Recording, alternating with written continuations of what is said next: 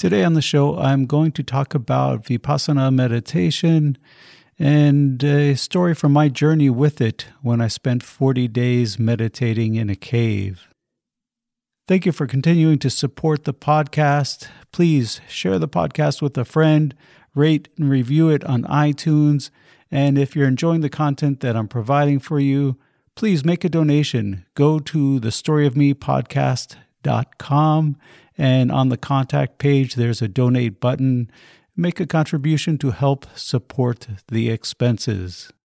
And you can also go to the website to submit your questions for the show and to follow me on social media. There's all the links. Okay, so now let's get to it. Beautiful am I, bountiful am I, blissful am I, Waheguru,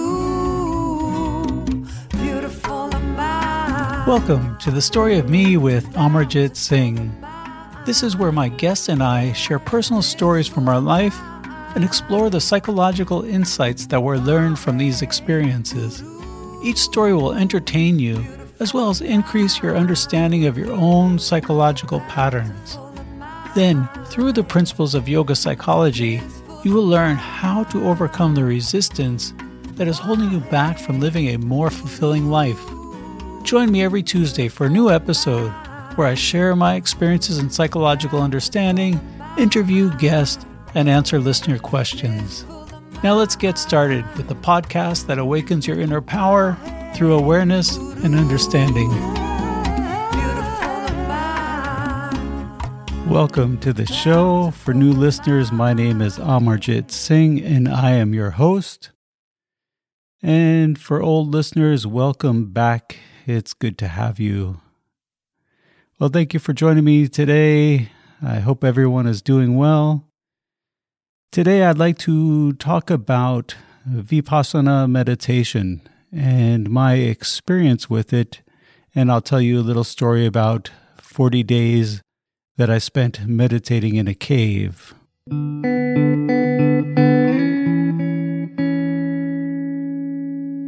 There are many forms of meditation, as many of my listeners might know.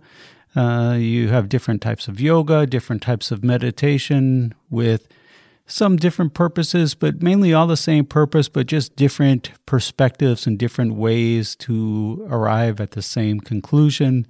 And that conclusion is to recognize the truth within. My experience with meditation started from a young age. Before I really knew I was meditating, I would just close myself in a dark room and just let my mind go, not recognizing that I was actually meditating, but I thought, okay, this is just a way to, find some peace or to center myself. But it was a form of meditation that just kind of came naturally to me. Then as I got older, I started to become conscious of meditation and would try to just sit still for some moments and try to stop thinking. And as anyone knows, when you try to stop thinking, what happens is that you continue to think. And so this was challenging to say the least. And I think this is the problem that most people have, is really learning how to stop the mind. How do you stop that mind from moving?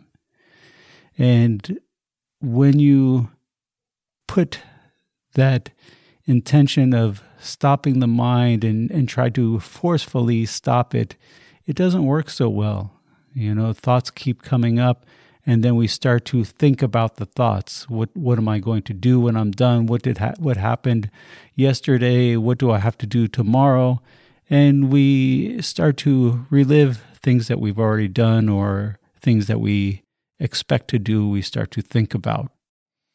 And this is what is kind of called participating with the thought. We enact the thought arises, and then we start to play it out. We start to follow it by participating in the thought. And really the way to stop thinking is not to try to stop thinking, but actually to allow the thoughts to come up without participating in them. right, is to just observe them. As if you're sitting on the bank of a river and you're watching the water pass by. You don't try to control the river, you just watch it, you observe it. And the same thing with your mind. When a thought arises, just observe it. Don't participate in it, don't think about it, just observe it like you're watching the river pass you. And eventually, the thoughts will stop. Maybe only for a few seconds or a minute in the beginning, or 2 minutes or 3 minutes, but what is meditation, as Osho used to say, is the space between thoughts. And what you want to do is you want to lengthen that space.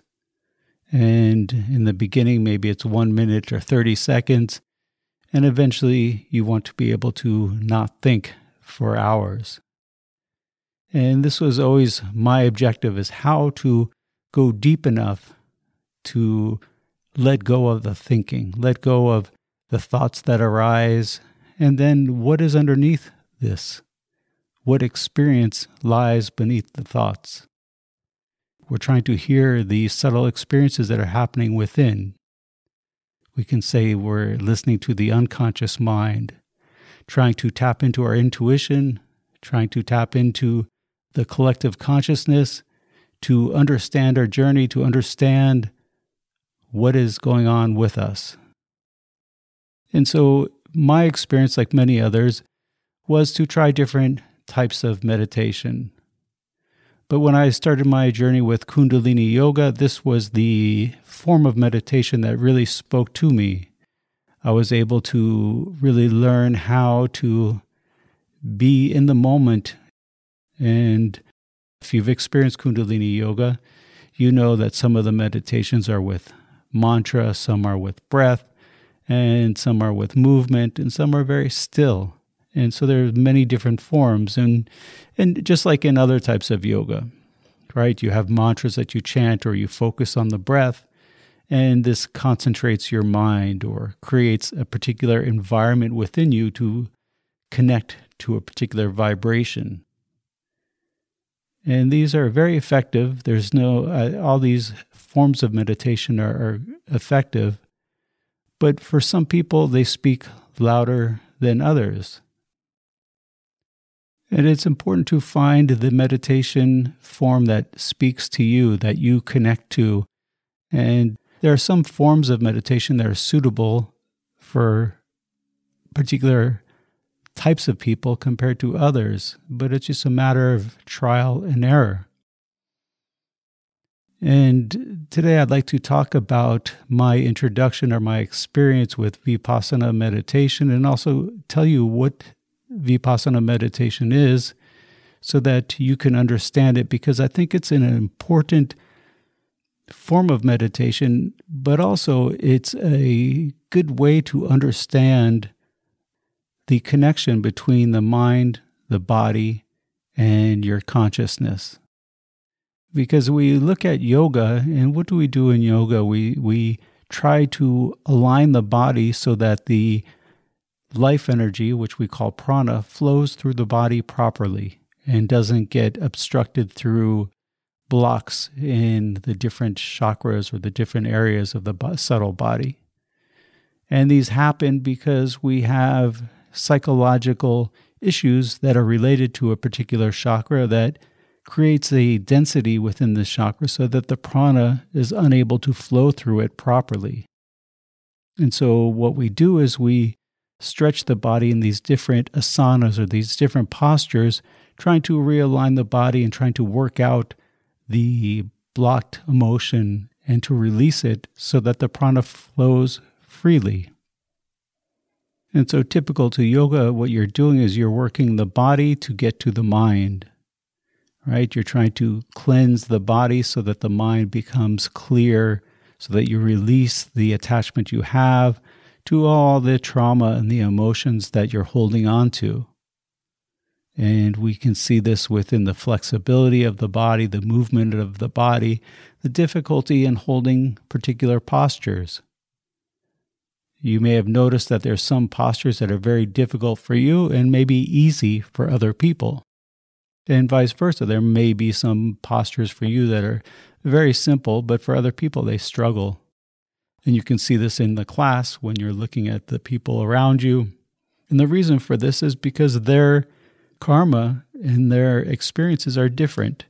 And so they have different blocks in the body, different resistance that is preventing them from holding the posture or getting into the posture in its full way.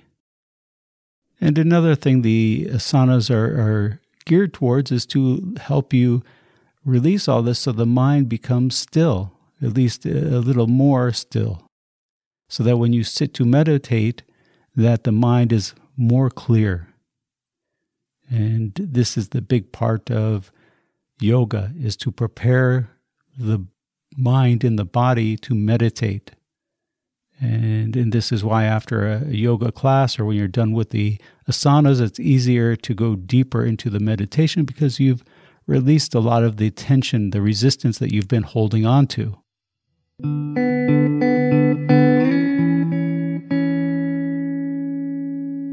So a few years before I moved to India, I happened to catch a documentary on the internet, and it was called The Yogis of Tibet. Now, you can go to YouTube and watch this documentary for free. It's streaming online. I'll put links to it in the show notes. If you forget, you can go to the show notes and follow the link. And it's a documentary about the Tibetan yogis. And one aspect of this is that part of their training is to go and live in a cave for 2.5 years and meditate. And so they meditate in this cave all day. People drop off food to their cave, and they don't really do anything but meditate for 2.5 years. Now, when I saw this, I wondered, what must your mind be like after meditating for 2.5 years without doing anything else, spending all day just meditating, and some of them even sleep in the meditative pose. So I thought this would be very interesting. I would like to experience this somehow, and that was my extent of this documentary, but I found it quite interesting to understand how these Tibetan yogis really approach self-realization with this dedication, with this commitment, and with this discipline. And then when I moved to India, a person that I had met, which became a good friend of mine, told me about these Vipassana meditation retreats. And this was a way that the Buddhist would meditate. And this is what I knew about it. And I said, well, this is interesting. It's a 10-day meditation where all you do is meditate for 10 days without speaking. And so it's about 10 hours a day for 10 days meditating. I thought, I want to try this. I want to experience what this is like and try this method of meditation. I knew nothing about it. And so my first retreat was in India. It was in Bodh Gaya. I think I've talked about this on another episode. And Bodh Gaya is the place where Siddhartha Gautama sat under the Bodhi tree and achieved Buddhahood. And so this city has a very special energy to it. There are many monasteries there because of this, and you can still go to the Bodhi tree that Siddhartha sat under and achieved Buddhahood. And I've done this, and I told some stories about this on previous episodes. And it's a very interesting place because of the energy there. This was my place of introduction to Vipassana meditation. And just like Buddhism, there are many different interpretations over the years of Buddhism, and the same goes with Vipassana. Vipassana was the form of meditation that Siddhartha Gautama used to achieve Buddhahood, and so he was searching for years and trying different forms of meditation to achieve self-realization. And like many of the Buddhists say is, you know, you have these attachments to different things, whether it's something that you want or something that you don't want. You have this aversion, which is an attachment, or this desire, which is an attachment. And before Siddhartha, they would just say, well, abstain from these activities. Okay, if you have a desire from something, just don't do it. And this will remove this desire, or will help you elevate you beyond it. And this is part of it. But what Buddha recognized is that it wasn't the object or action that you had the attachment to. It was the sensation that occurred when you interacted with this object or this action. And this is just like saying that it's not alcohol that someone is addicted to, but it's the experience, the sensation that it brings that you get attached to.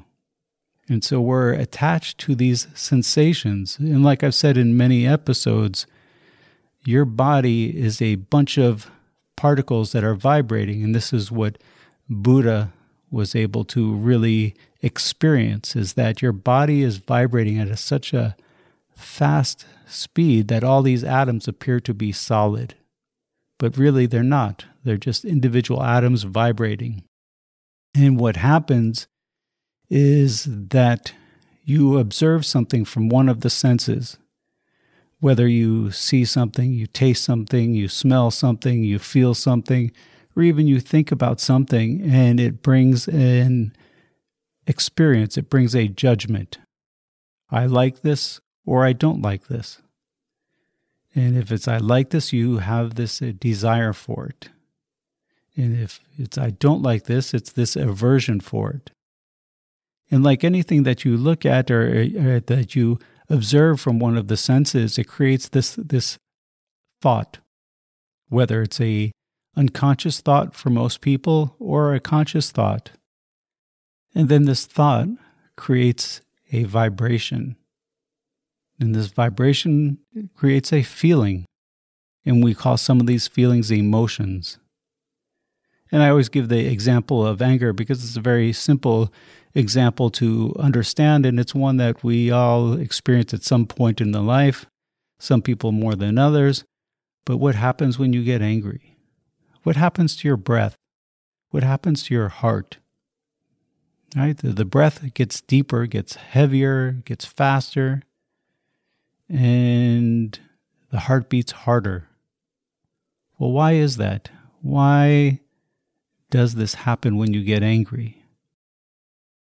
Well, like I said, you observe something from one of the senses and then you react to it. And this reaction creates a feeling, a vibration.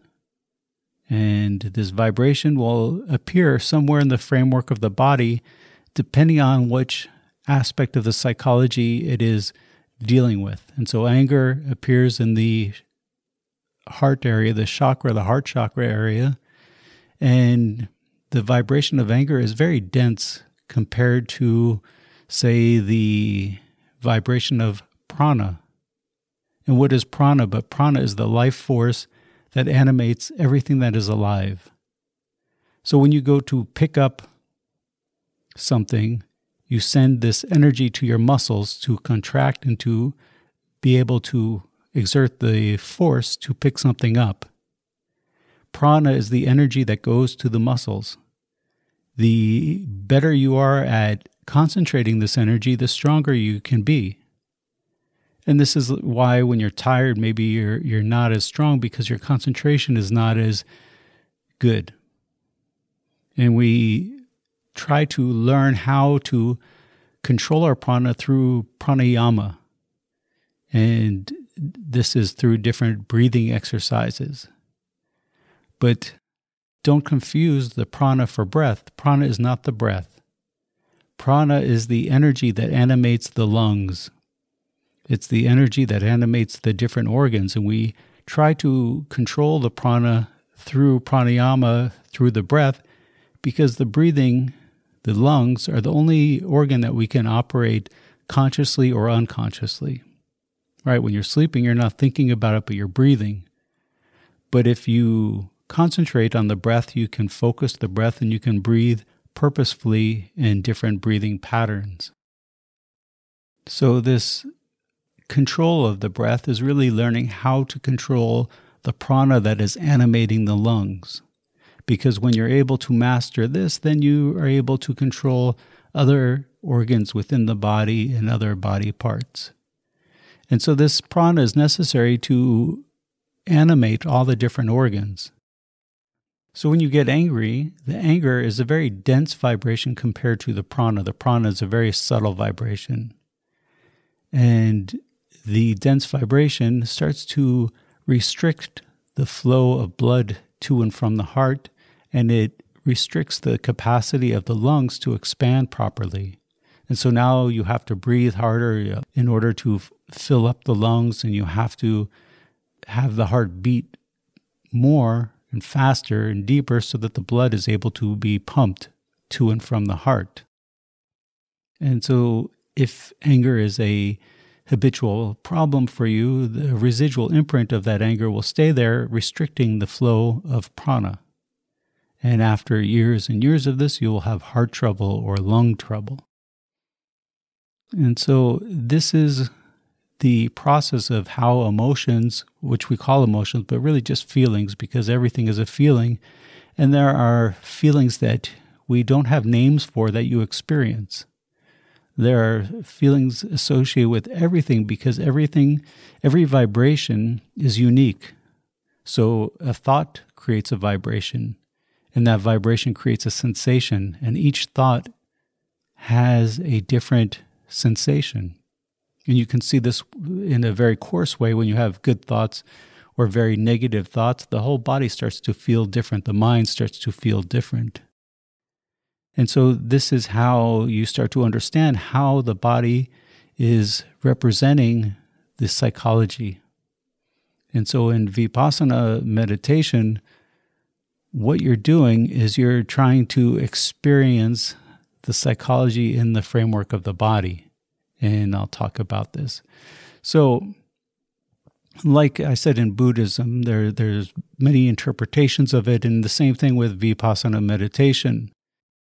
The interpretation of Vipassana that I did was the one that was promoted by S.N. Goenka, who was an Indian businessman who began doing Vipassana and started to really promote it, and created an organization that's in every country almost. In India, there's so many Vipassana meditation centers, but they're all over the world. And he created these 10-day retreats to introduce people to this technique that Buddha used.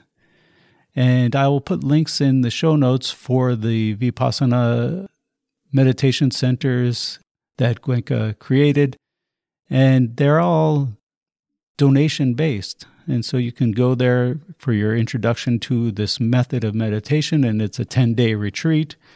And it's very effective, and it's very challenging because the first few days you just want to leave. Because it's difficult, it's challenging to sit still for 10 hours a day and not speak. The mind starts to play tricks on you, and all the insecurities, all that self-doubt comes up, and all the excuses of, maybe I should be somewhere else. Maybe this is not the meditation for me. Maybe I should. And this is how it goes. But usually if you can get past day 4, then it becomes easier. And if you repeat the experience, then it becomes a little easier sometimes. It depends on what you're experiencing and what you're going through. It's interesting when you see new people in these retreats, because after each meditation, we take breaks, and you can see them getting more and more cushions to put under their knees, to put under their hips, because they still think that all this discomfort is coming from the external. But what you realize in the really purpose of this meditation is to understand that the discomfort, the sensations, the pains are coming from within. And the more you resist them, the more difficult it becomes. And so we'll talk a little bit about this. But to begin with, when you go into these retreats, the first thing you do is, when you do these Vipassana retreats, is there's two types of meditations that you do. The first one is anapana meditation. And so you do 1/3 of the retreat doing anapana meditation. So for a 10-day retreat, you're doing 3 days and maybe a quarter of anapana. And this is the preparation for vipassana. And so how do you prepare yourself? What is anapana meditation? And this is a meditation to learn how to focus the mind, how to concentrate the mind. Because what happens when you sit down to meditate, like I talked about in the beginning of this, is the mind wanders. It goes from here to there, from what you're doing yesterday to what you're going to do tomorrow, to last year, to what that person told you last week, to what you're going to tell this next person next week. And the mind is a monkey mind jumping from branch to branch, and it's hard to concentrate it. And so you need to learn how to concentrate it before you can really begin the Vipassana meditation. And the way you do this is by concentrating on the breath. So you start to put your attention on the breath going in the nose and out the nose. And you're concentrating on any sensations in this area of the nose. Any sensations that happen anywhere else in the body, you're ignoring. And you're just concentrating on this small triangle of the nose. And when the mind wanders, because it will, you just bring it back. So you'll start to concentrate on the breath going in and going out and the sensations it's making as it goes in and as it exits, as it goes out. And then the mind starts to wander and you bring it back and again resume. And in the beginning, maybe you concentrate on this breath for 30 seconds and catch yourself daydreaming about something. And you bring it back. And what you're trying to do is to get a full minute of concentrating on the breath before the mind wanders. And then to get 2 minutes, 3 minutes, and trying to increase that so you can hold this concentration on the small area of the nose as the breath is going in and out. And you do this for about 3 and a quarter days in a 10-day retreat. And this helps you learn how to concentrate your mind, how to hold the concentration. And you'll see how the mind plays tricks. You won't even recognize that you are daydreaming. And after 2 minutes, 3 minutes of daydreaming, you recognize, oh, I'm not focusing on the breath. And you bring it back. And so you do this for a while. And then you begin the Vipassana part of the meditation. And so what does the word vipassana mean? It means to see things for how they really are. Because what we do is we see them for how they appear to be. But what we want to do is we want to see them for how they actually are. And again, this is learning how to observe the body and how to observe the sensations within the body. Because what Siddhartha Gautama uncovered is that it isn't the object and abstaining from this object that is going to bring the enlightenment, but it was to let go of the sensations. Because we play these games, and I've recognized this, and other people, you'll recognize this in your daily life. Right? Think about you have an argument with someone or some kind of disagreement. And what happens? You get into some discussion with them, and then the rest of the day you're replaying this discussion in your mind. And you're saying, oh, next time this happens, I will say this. And when they say this, I will say that. And when they say that, I will say this. And I will show them that I'm right and they're wrong. And we do this for hours, for days, for weeks, for years. We do this for a long time holding on to these thoughts. And why do we do that? It's because we feel that that argument or that disagreement or that experience we had didn't turn out like we wanted it to. That person got the best of us. And so now we're replaying this conversation in our head, and we're creating a different outcome or a different way of looking at it, saying that when they say this, I'll say that. And next time this will happen, and I'll show them how right I am and how wrong they are. And we're doing that because we're playing games with ourselves. We're playing games with sensations because you feel hurt, because this person or this experience got the best of you, and you're replaying it in your head because it's creating sensations that feel good, because you don't like the way the sensations that are happening feel right now. And so you're playing this game of sensations. And you're trying to, just like a drug, you're trying to change the way you feel through these thoughts. And this is what we do with drugs, right? And alcohol and different experiences is we don't like the way we feel, and we're trying to change it through some substance, some experience. And so what Buddha uncovered is that we can observe these sensations in the framework of the body and try to not react to them like we do when we experience them. Right? If we have some experience that every time it happens, we get angry, and it creates this vibration in the body that's still there at some level. When we experience this physically, in the physical form, we can observe it without reacting. And if we do that, we try to get to the neutral space, which in yoga we call shunya. And this neutral space has no judgment. And when we're not having judgment, that sensation dissipates or just turns into a sensation. And this is what happens when you sit down to meditate. You sit down and you meditate, and the leg becomes sore, or the hips become sore, the knees start to hurt, or the back has a pain, and you keep trying to adjust. And what you're doing is you're reacting to it. And that physical pain is a manifestation of some psychology. And if you don't react to that physical sensation, then it's like not reacting to the psychological, and it dissipates, it goes away, and you become neutral with it, and then you can go deeper. And so this way of meditating, this vipassana, what you're doing is you're allowing these sensations to happen. In fact, you're looking for them. You're observing them. And when you observe them without reacting, then they will eventually dissipate or go away.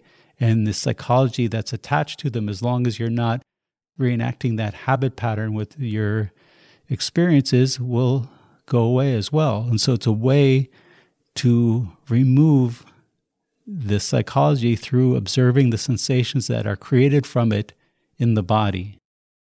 And so for the vipassana part of the meditation, what you're doing is you're going point by point throughout the whole body with your concentration. So after the 3 and a quarter days of meditating on just the breath and learning how to strengthen your concentration, then you take that enhanced concentration and go through the body to try to observe a sensation in every part of the body. Because right now, there is a sensation in every part of your body, but your conscious mind is not sensitive enough to feel them all. Unconsciously, you feel them, and this is why you're moving when it's unnecessary, because you're feeling the emotion, you're feeling something, and it's causing you to react. But when you're sitting very still and you're concentrating on the body part by part, you start to observe these sensations, and you start to encounter very painful or very coarse sensations. And if you don't react to them, then you hit this neutral space and they will resolve. But you have to not have aversion or attachment to them.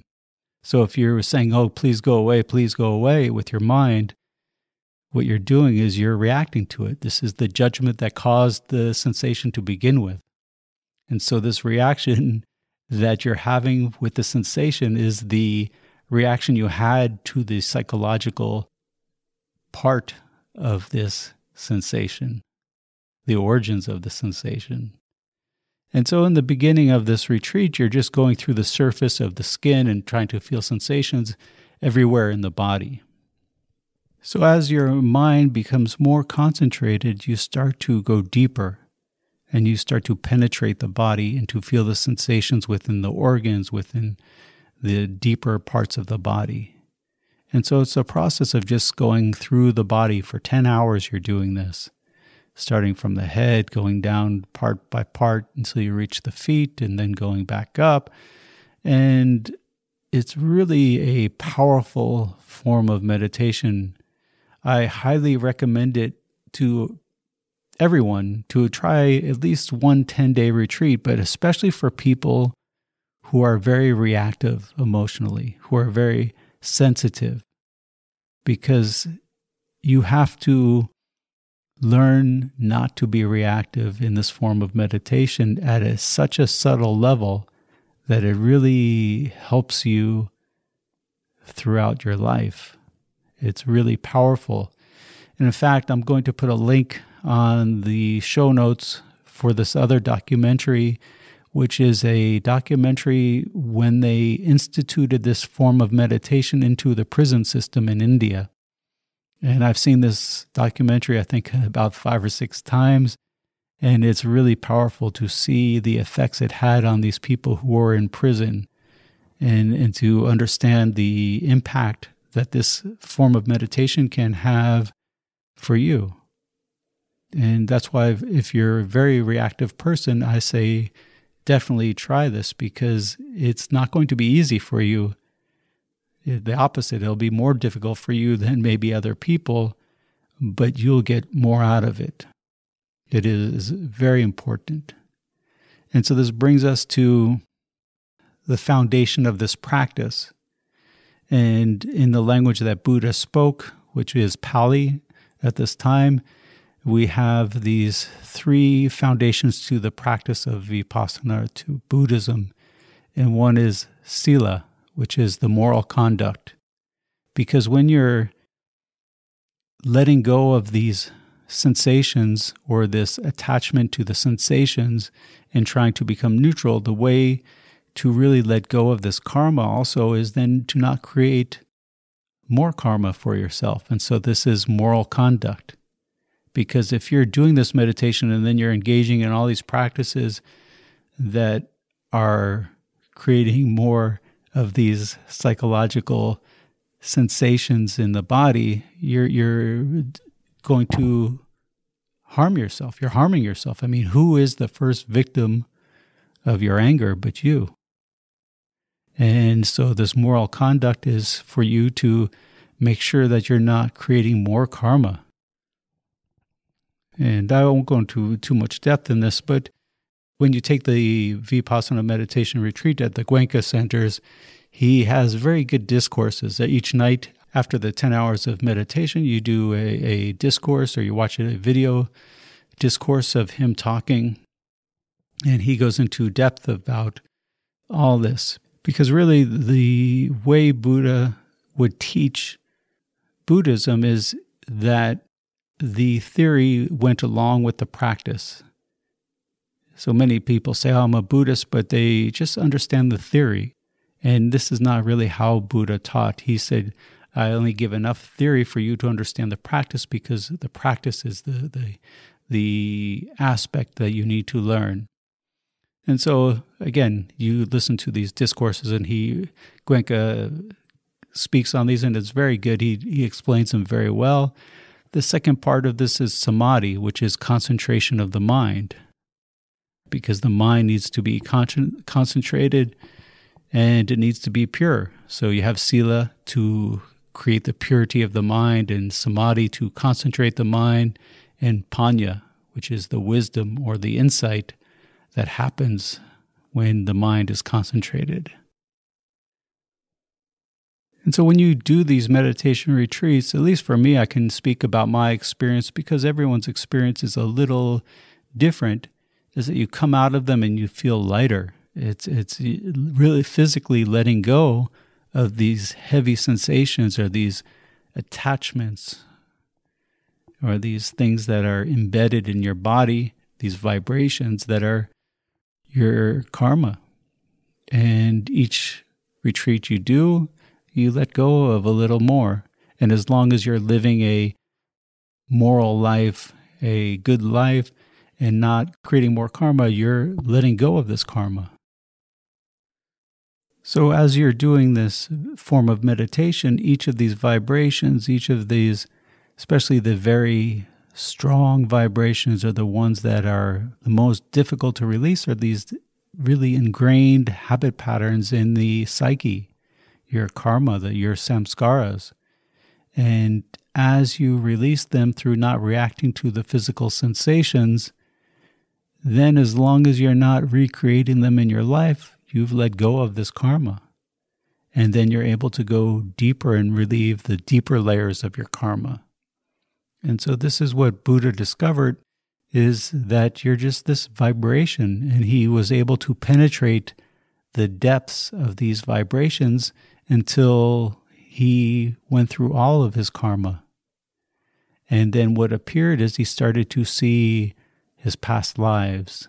He started to see the truth. And this is what you understand through this form of meditation, is the truth as it is, not as it appears to be, through the framework of the body, using the body as this tool to recognize the psychology of the mind and to let go of the habit patterns of the mind through the body. You know, we often say, oh, I'm not flexible enough to touch my toes or to do this position, but unless you have some physical deformity or physical injury, it's the mind that is holding you back. Because if you were to put yourself in a hypnotic state of mind or an altered state of mind, you can do these positions. And so what is the difference? The difference is the mind, not the body. Of course, there's certain physical abnormalities and there's certain physical limitations, but generally speaking, it's the mind that limits you, not the body. And the more flexible the body is, the more flexible the mind. And so this is what you're doing with this form of meditation, is you're accessing the mind through observing the body. And so this is what Buddha talked about mindfulness. This is another thing that's often misinterpreted. Because we say to be mindful, to be aware that you're doing something, and this is part of it, but it's only one part. It's not just being aware of what you're doing, but being aware of the sensations that are happening while you're doing it. So when you're being mindful when you eat, means to feel the sensations that are happening in the body as you're eating, because you start to notice things. I know for me, I noticed this desire building up in my body, and that I was eating with this desire. And you can feel these sensations that are happening, and you try to relax them, you try to not be attached to them and let them go, and you start to eat, and the sensations change. But this is with anything, is to observe the sensations. This is really mindfulness. In fact, a good Vipassana meditator or a Vipassana yogi is aware of the sensations all the time, even as they go to sleep.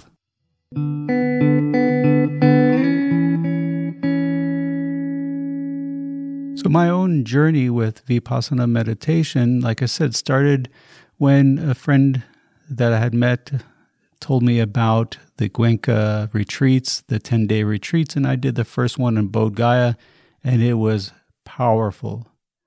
And my concentration after 10 days was incredible.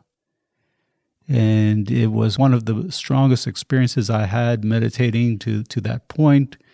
And I fell in love with this form of meditation. It really spoke to me. And so I was hooked. And I did, I think in 3 months, I did another 3 or 4 retreats, which you're really not supposed to do that many retreats close together, especially when you're beginning. But I couldn't help it. I was so affected by this form of meditation, and it had such a huge impact on me. And I remember after doing this, I took a train to Dharamsala in India in the mountains. And I was in Dharamsala, and I was getting into a guest house, and there were some people hanging out there, and I started to speak to them. And one guy said, "Oh, where are you coming from?" I said, "Oh, I just finished a 10-day retreat." And I said, "Wow, but I want to do, a long retreat." And I told him about this documentary about the yogis of Tibet. And he said, "Oh, I know a place. I know a place you can go, and you can meditate in a cave and do long retreats." And so I got the information from him, and I contacted the person who kind of manages these caves, and it was this German guy, and it was in the birthplace of Hanuman. It's called Hampi. It's in, I guess you'd say, the south of India, not completely south, but maybe as far down as Goa. It was maybe 4 hours east of Goa, but but down there, and I was all the way in the north. So I went down there and rode my motorcycle all the way down from Rishikesh, the north of India, one time all the way down to Hampi, which is the birthplace of Hanuman. And I'll put some pictures of this place and the place that I gave the retreat or did the retreat on in the show notes, because it was a very special place, and I had a great experience there. But it was this mountain in this natural bird preserve where there was a German guy who had this small house, like a one-room house, at the bottom of this hill or this mountain. And there were probably about, 10 caves, 8 to 10 caves, somewhere around there on this mountain. And what he would do is he would put food on the wall for you twice a day. And so you would climb down the mountain or the hill and get your food and eat it. And so he would prepare it. You wouldn't see him. You wouldn't see any of the other people in the caves. I don't know if there were really many people in the caves when I was there. I think I saw a couple times I saw few people. But you're quite isolated in your section of the mountain. And when I went there, I said, okay, I want to try for 40 days to meditate for 40 days. And I was well into doing this form of meditation, the Vipassana meditation, because it wasn't right away that I did this. I did many more retreats in between before this.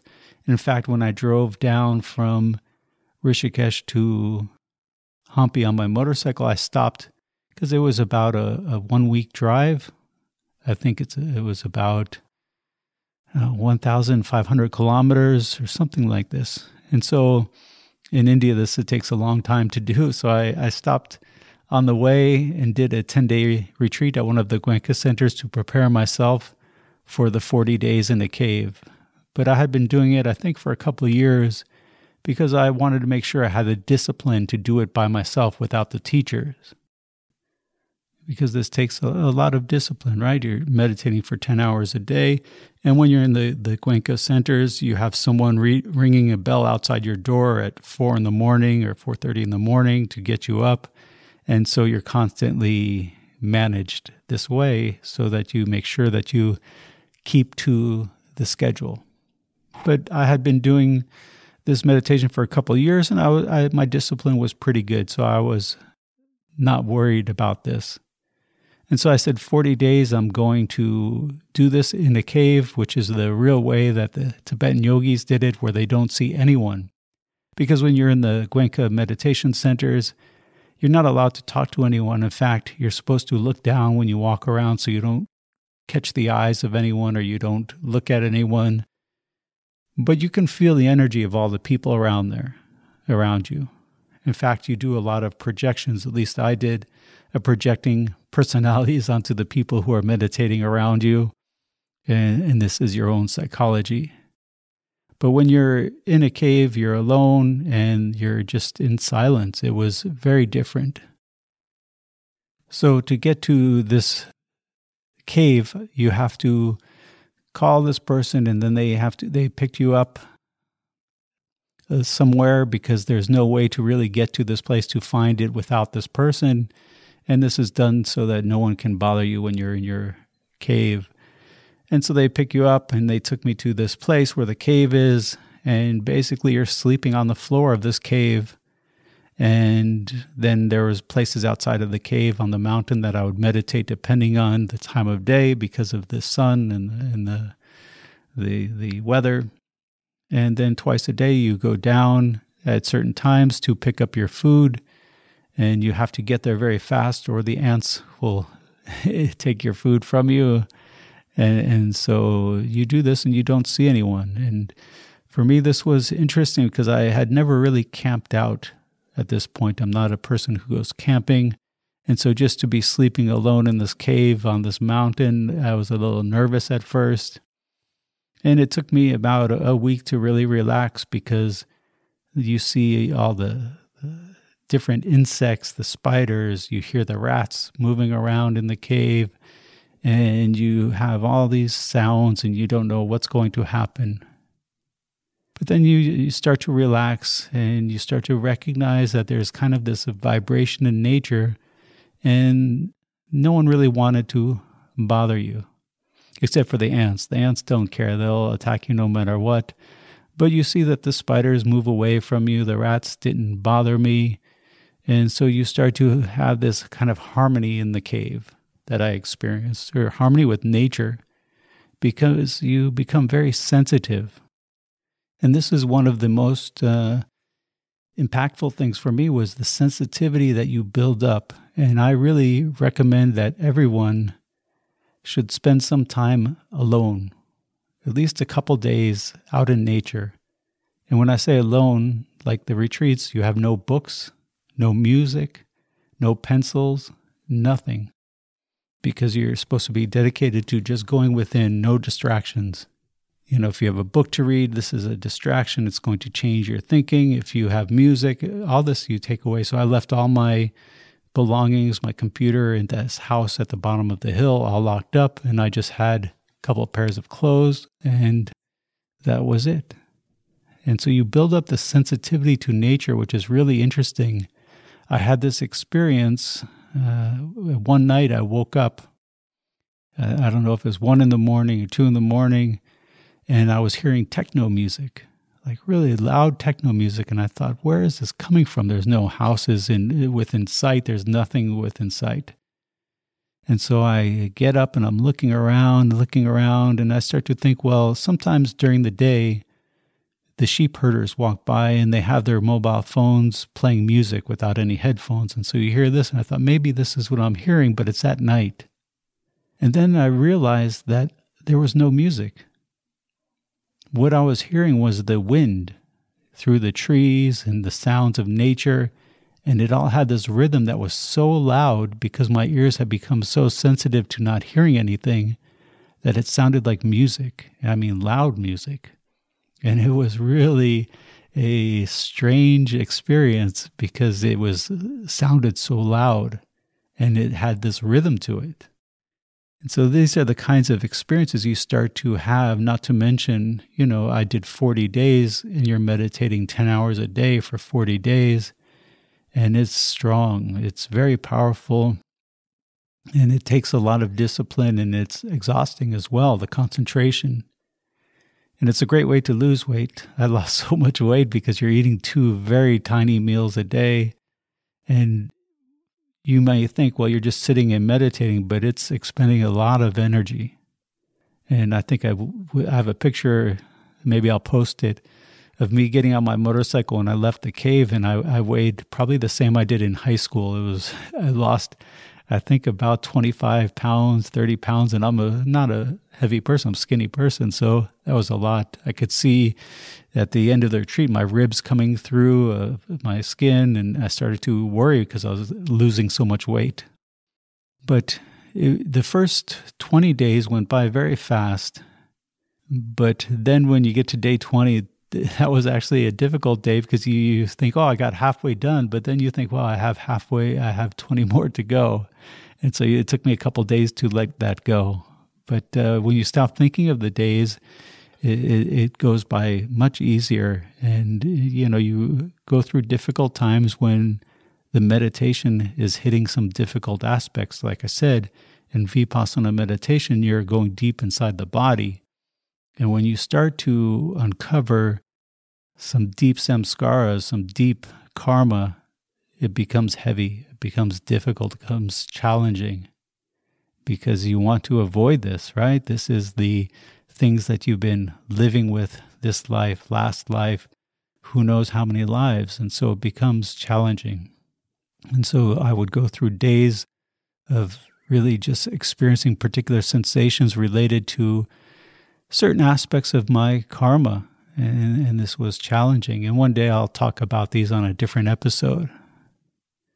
But when it got to, was it night 37, you know, when I would lay down in the cave to sleep, I was sleeping on the ground, but I had fashioned a mosquito net around me because there were mosquitoes, but not so bad at the mosquitoes, but I had this net and I was sleeping on the floor, and you would hear noise in the cave. You would hear lizards go through, and in the corners of the cave, there were dry leaves, and the cave went down into these corners were really dark, you can't see in them.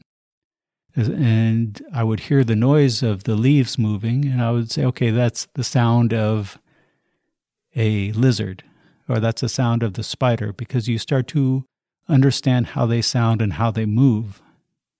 And on night 37, I heard a noise that I didn't recognize. And I was sitting there thinking, what is this noise? I just laid down and I was taking my flashlight and trying to shine it into the corners of the cave to see if I could see what's going on. And I go, I think it sounds like a snake. And I couldn't see it. And as I pulled the flashlight back, I see about 3 feet from my foot a snake going past me. And this snake was almost as thick as it was a little thicker than my leg, my thigh. And the snake was about 10 feet long and with all these beautiful colors. I shined the flashlight on it, and in the dark of night with the flashlight shined on it, I saw these fluorescent greens and purples and black. And I do have to say that because the snake was going past me and out of the cave, it looked much more beautiful than it would have coming towards me in the cave. And I've never seen a snake this big before in person. And it was interesting because when you would see a lizard or a spider and they would recognize you, they would move quicker or in a different direction.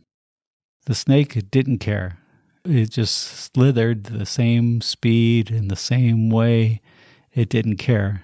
And I looked at this thing and wow, what I was told was a boa constrictor. And it was going out of the cave, and this was night 37. If this was night 1, I don't know if I would have stayed there for 40 days. Honestly, I don't know. But night 37, I said, okay. The only thing I was really afraid of, not so much that it would attack me, but that, you know, when you walk out of the cave, there's a lot of grass and a lot of trees, and you're kind of walking this little path that was made out of the cave. And when I would leave the cave, it would be, you know, 4 a.m, and so it's not bright out yet, it's dark. And I was afraid that I would step on the snake by mistake, and it would think that I'm attacking it. And so this is what I really worried about. So when the snake left the cave, I just made some fire at the entrance of the cave to make sure it didn't come back that night. And then just was very careful walking out of the cave the next 3 nights to make sure I didn't step on it. But I wonder, was this in the cave the whole 37 days with me? And where did it go when it left the cave? And then I started to wonder, because after I left the retreat, I looked up on the internet the symbol of the snake. And the symbol of the snake represents wisdom, represents your spiritual guide or the journey. And so I wondered, was this really a spiritual guide that came to me in night 37, or was it really physically there? I don't know. I really don't know. But wow, it was incredible. And one other strange experience I had is so that on day 40, I went down to the bottom of the mountain and got my phone and my iPad so I can take some pictures. And they were all stored in this house. And so I took them and I took some pictures. And then I was in the cave, you know, going through the pictures. And what's really interesting is you build up this sensitivity to nature. And when the computer was on in this cave, I can feel the electricity very strong. And not only could I feel it, but all the insects and animals in the cave felt it, and they started to attack me. All the insects started to attack me, and I had to turn everything off. But it's interesting how you build up the sensitivity to feel it. What's more interesting is the sensitivity that you lose when you're out in society and that you don't feel it, because it was really strong. And you think with all this internet Wi-Fi and these electronic devices around you, what is really doing to you? Because it was quite powerful in this cave after 40 days without it to turn it on. And like I said, I recommend that everyone go for a couple days with nothing. Even if you don't meditate 10 hours a day or do some other form of meditation, even meditate 1 hour in the morning, 1 hour in the afternoon, and 1 hour at night or something like this, and just hike around. But be by yourself.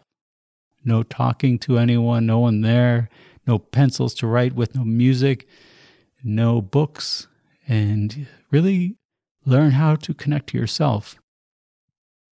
It's really powerful. And that was one of the most important meditative experiences I had, is that 40 days. And maybe in one episode I'll talk about some of the lessons I learned in that experience of 40 days. But it's powerful. And I recommend that you look into this Vipassana meditation. Like I said, even if you just try the 10-day retreat and never do it again, I think you'll get something out of it that will last you your lifetime. And even if it plants the seed for the next life. And what I would like to end this episode with is a recording of Goenka, the man who promoted all these meditation retreats and these centers, him talking about the first words that Siddhartha Gautama said when he achieved Buddhahood. Because he talked about how he was meditating and he started to see the past life and then the life before that and the life before that. And he saw that he was running from life to life, trying to find the answer of how to understand this experience, how to stop this reincarnation, this cycle of reincarnation. And so this is a beautiful explanation by Goenka, chanting the words of Siddhartha Gautama when he became Buddha. The first words, when he became fully enlightened, the first words of Buddha are so wonderful. Every word of Buddha is very wonderful. But the first words, what were the first words of Buddha when he became enlightened? These stanzas also you will be listening every day, at least 3 times a day. Anek jati sansaran sandavisangyanimbisang gakarakangavisantu Dukkha jati punapuna gakarakadittosi punange hanganekasi sabbate pasuka bhagga gakutangvi sankhitan visankharagatang chitang tanihanankhayamajjaga aneka jati sansaran.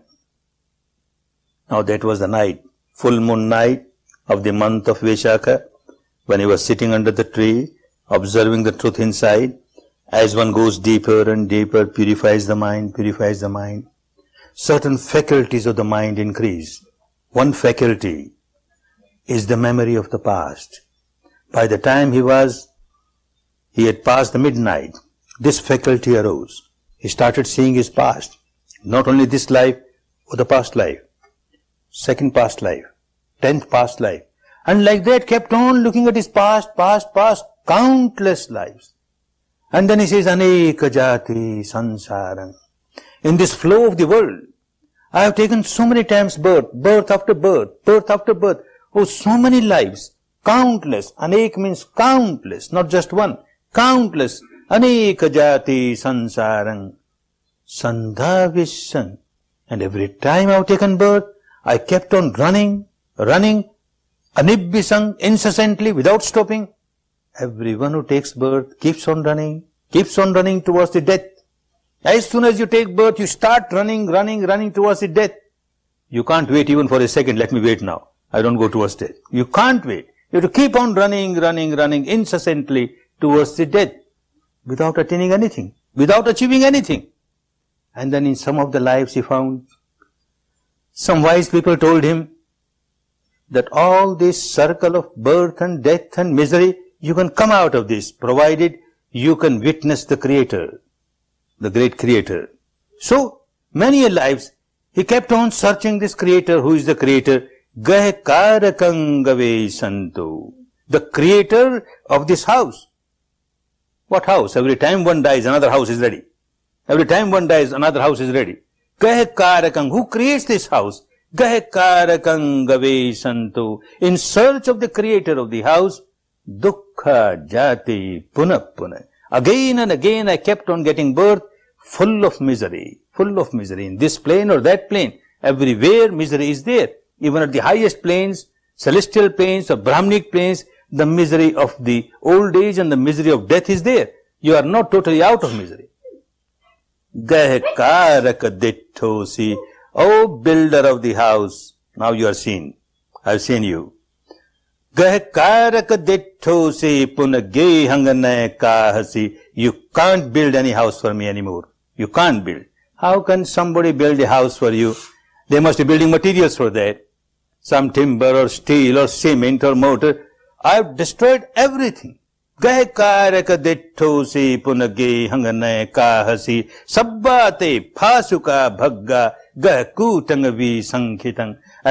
all the building materials. You can't make a building for me. What are the building materials? Vesakha gatang chittang. My mind is now free from all the sankharas. The sankharas which are responsible for a new birth are totally eradicated. Vesakha gatang chittang tanahanang khayamajjaga. And the craving is rooted out. There is no trace of craving left. So no more new sankharas. Old sankharas are all eradicated, and I can't generate new sankhara now. That is the stage of full liberation. And anyone and everyone can reach that stage, but one has to work. One has to work.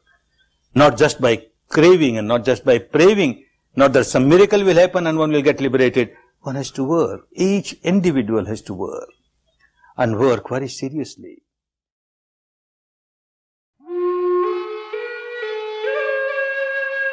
I'd like to tell you about Singh flutes. These are flutes that are made by me. They are handcrafted Native American-style flutes designed for sound healing. The flutes are tuned to the frequency of 432 Hz, the harmonic intonation of nature. The fundamental note of each flute is in a key to vibrate a particular chakra. Whether you are playing for others or yourself, listening to 432 Hz music resonates inside the body. In fact, they did a medical study where they hooked people up to a brain and heart monitor and played different instruments to them. The Native American-style flute had the most impact in relaxing them. If you're a yoga teacher, it's a great instrument to incorporate into your classes. What I do is I have an app on my iPad that has the sounds of nature, and I'll put on the sounds of rain and play over this to the students at the end of the class. It's a very intuitive instrument to play. There's no musical knowledge necessary to get started.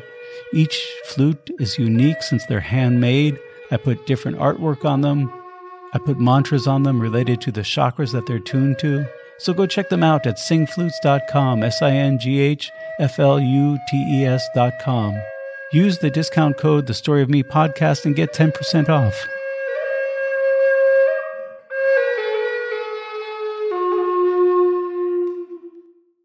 Thank you for joining me today. I hope you enjoyed the program. And any Vipassana yogis I have, hey, send me a message, let me know. And for those that aren't, send me a message, let me know that you tried it and how you found the experience. I think it's a powerful experience that you should try at least one time in your life and commit yourself to it. Don't leave the retreat no matter what the mind says. Don't listen to it. And this is what you have to do, is learn to not listen to the mind. And I talked about this on the episode of how to experience yourself beyond the physical body and the mind. And this was really helpful information if you're going to do Vipassana to listen to. So you can go to thestoryofmepodcast.com and submit your own questions. Give me some feedback. Let me know what's going on with you, the listeners. And also to follow me on social media. There's links. Like I said, I'm going to be doing a YouTube channel where I'm going to do some videos. So subscribe to the channel, and shortly I'll start putting together some videos. And if you're enjoying the content that I'm providing, again, please make a donation. Help me cover the expenses of the podcast. Go to thestoryofmepodcast.com. On the contact page, there's a donate button. And that's it.